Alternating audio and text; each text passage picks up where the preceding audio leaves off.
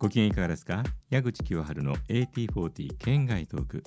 このポッドキャストは FM924 AM1422 ラジオ日本をキーステーションにお届けしています。全米トップ40 The 80s デラックスエディション。そのラジオ番組としての、ね、放送では入りきらないそんな話を、ね、聞いていただくというポッドキャストになっています。えー、一番新しいところで1982年をお届けしましたね。今から41年前の6月12日付の全米ヒットチャート。その LP はどうなっていたのかというのをこの県外トークでは、えここのところをお伝えしているわけで、え82年の6月ってどんなあ LP がアルバムが、えアメリカで売れていたのか10位が炎のランナーのサウンドトラックですね。やっていたのはバンゲリフバンゲリス失礼しました。やっていたのはバンゲリスでした。これはあの名盤でありそして名作映画の、ね、音でした、えー、9位トト4聖なる剣。そうだ82年だ、えー、トトが本当に日本でここまでこれだけ年月が経ってまた来日もしてくれるというようなそんな重要なバンドになった大きな大きな意味合いを作ったのがこの名盤「えー、トトフォー聖なる剣」でしょうね。41年経ってるわけですからね。えー、したがってこの41年前に例えば全米トップ40を聞いていた人たちからずっと世代が降りてきてね、えー、それ以降にトトって人気があるんだってね聞いてみよう。あすごいかっこいいなっていうような人たちいろいろな話を過去の出来事として耳にしてそうだったのかでもそれは例えばビートルズの昔の話を聞くような形で、えー、事実として信憑性のある例えば人の話あるいは書いた文章などを読んで、えー、ご自身の中で新しく生まれた価値観みたいなのを元にしてトト素晴らしい、えー、トトをもっと聞きたい、えー、トトが存在するんだったら、えー、スティーブ・ルカサーが頑張るんだったらば 行きたいというよりね若い世代の方々もたくさんいらっしゃるということを、えー、私も本当に幸運なことに今ここまで、えー、ずっと45年ぐらいラジオ番組作りに関わることができて知ることができる、えー、そこは一つの大きな大きなリウォード、えーまあ、報酬というかね、えー、得られる部分として大きいです。あの音楽が好きでラジオに関わってくださるラジオに耳を傾けてくださる方々いらっしゃるからこそ、えー、自分はもっと本当にその音楽の意味合いみたいなものを伝えられる立場を続けたいというふうに思いますんでね、えー、一つのまあ戒めのような形でも感じることが、えー、すごく多い、えー、トトの今の活躍ぶりそしてこの41年前の9位にあるという、えー、アルバムですね。アルドノバこれはあの本放送の方で、えー、珍しく取り上げていましてねそんなにすごい天才的人だったのかということを改めて知りましてかっこいいんですよとにかく。アルドノバの、えー、この「ナイト・ファンタジー」という、えー、アルドノバが登場した時の鮮烈なイメージみたいなものを今振り返ることはちょっと刺激的でしたね。えー、そして、えー、イベントでいうとジェフ・ベックトリビュートすごかったというような話も、えー、聞きますがその一方でちょっと時間経っちゃいました。4月30日のウィリー・ネルソンの90歳のお誕生日を祝うコンサートも本当にすごかったというのはね だからある意味興味深いですね、えー、ジェフ・ベックの生涯が、ね、閉じられましてありがとうといった意味で多くの人たちの気持ちが、えー、集まった、えー、それよりもちょっと前にウィリー・ネルソン本当にお疲れ様っていうふうに、まあ、これからもまだ頑張るわけですけれども、えー、90歳をね迎えたことに対して多くの方々が、えー、例えば、えーデビッド・クロスビーが亡くなってしまったことも含めて、えー、ニール・ヤングとスティーブン・ステルスがバファロー・スプリングフィールドの頃の曲を、えー、ウィリー・ネルソンのイベントに来てやるっていうようなことはね本当に豊かで、えー、太太い歴史でつながっている、えー、ポップミュージックがあるんだなアメリカはっていうふうにすごく感じるところですよね。えー、例えば90歳を迎える日本の、えー、歌手の大御所の方々がじゃあ記念のコンサートをやるって言った時に、えー、どんなものができるかなっていうふうなことをちょっとイメージしてしまいますよね。だったらこんなことやったらウィリー・ネルソンたちに負けないんじゃないかっていうようなことを思うとちょっとワクワクしません、えー、だったら、えー、こんな人たちがこんなふうな形でその人のことを、えー、セレブレートできるんじゃないかというふうにね、えー、そんなふうに思うので。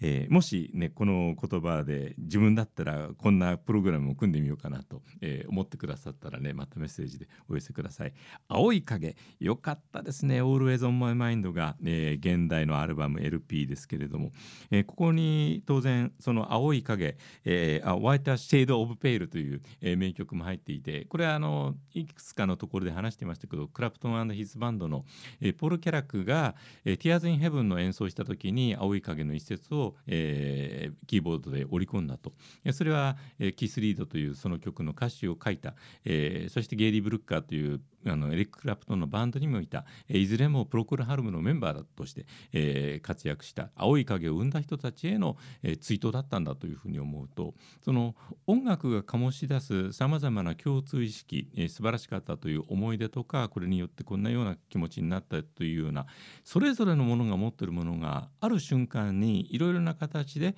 集約されていくような共有されていくような瞬間というのが例えばライブのシーン、え普通にラジオで曲を聴いたりした時にも生まれるようなものがあって、えそれはちょっとねあの表現できないぐらいの価値とか意味合いを生む瞬間なんじゃないかなと、えー、いろんなものが物質的に、えー、得られて、えー、豊かな気持ちになるっていうのとちょっと別の次元の心の中の豊かさを生むっていう部分で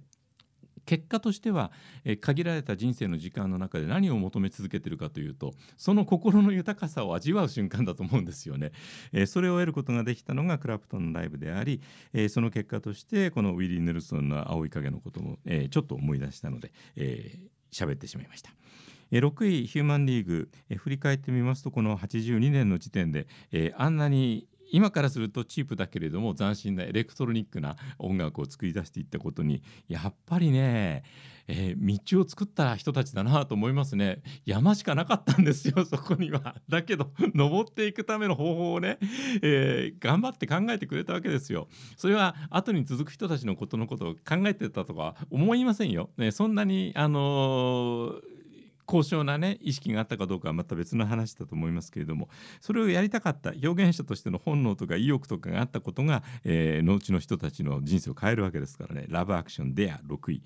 エリック・スプリングフィールド、ね、ますますいい感じになってきたあアメリカン・ガールという日本 LP, LP タイトル「サクセス・ハズン・ト・スポイル・デ・ミアット5位、えー、スティービー・ワンダーのこの時点でのベストもの、えー、ただしオリジナルアルバムのようなね大変巧みな構成がなされていました。ミュージックエリアム4位、えー、バンヘイレンダイバーダウン。3位エイジア時へのロマンにそして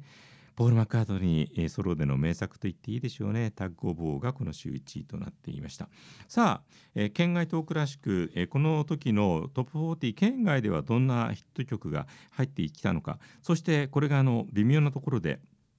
決してレギュラーチャートの40位から1位を毎回紹介しているわけではないにもかかわらず、えー、県外にこの曲が入ってきましたというふうにご紹介したって40位以内に到達するかどうかはまた別の話で、えー、そこで触れただけで終わる曲もたくさんある、えー、だから本当に本気になった方は HOT100 でチャートインしたシングル全て集めるぐらいのことはやってると思うんですけれども そうするとねアメリカのヒットチャートの全容まあ100位以内に入ったことで全容と言えるかどうかはあの人の捉え方によるかもしれませんせん、えー、でもそこまでいったら本当に本物ですよね、えー、私は個人的に言うと1位になった曲の、え、シングル版は持っていたいなというような部分がすごくあったんですけどもね。それもあの1位になった曲のシングルが出なくなっちゃってから。今は本当にね形としてのヒット曲が本当にものとしてのですね。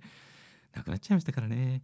この週52位は REO スピードワゴンの Keep the Fire Burning はあのグッドトラブルという前作の「禁じられた夜」のウルトラ大ヒットを受けてのものすごいプレッシャーの中で出したいわば続編的なアルバムジャケットが続編だったという本当にびっくりするようなこれあの説明すると長いんで「禁じられた夜」がホテルの一室を夜へ焼いていてその、グッドトラブルは次の日のベッドメイキングをしているところがジャケットであのメイドさんがね、え、確かそういう図柄で、え、展開されていてあ間違いなく続編だで分かるような、え、そしてご機嫌な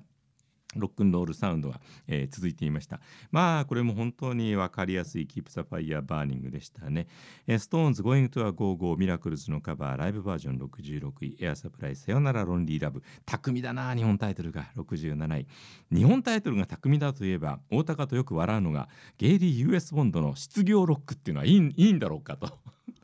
こんな乱暴な日本タイトルつけて、えー、オリジナルタイトル一応言っておきましょうか。アウト・オブ・ワーク。はい。そういうことかと。82位、オリビア・ニュートン・ジョン、ランドスライド。レディングス、オーティス・レディングの子供たちですね。え、お父さんのヒットをやってます。ドック・オブ・ザ・ベイ。87位、オークリッジ・ボーイズ・カントリーの、名グループ、ソーファイン88位。ドクター・フック、ここにありました。89位、ラブラインと。え、ただ、これ本当に産業ロックとかはね、え、トップ40入ってきてますけど、ストーンズもエアサプライもあるようも。だけど、その他は確か41位よりも上に行ってないですよね、えー、そんなことも含めてあこれが県外。そういう話です、えー、では AT40 県外トーク矢口清春、えー、次回もぜひお楽しみに。矢口清春の AT40 県外トーク。このポッドキャストは公式のツイッターも展開しています。収録の模様などをアップしております。ぜひフォローをお願いいたします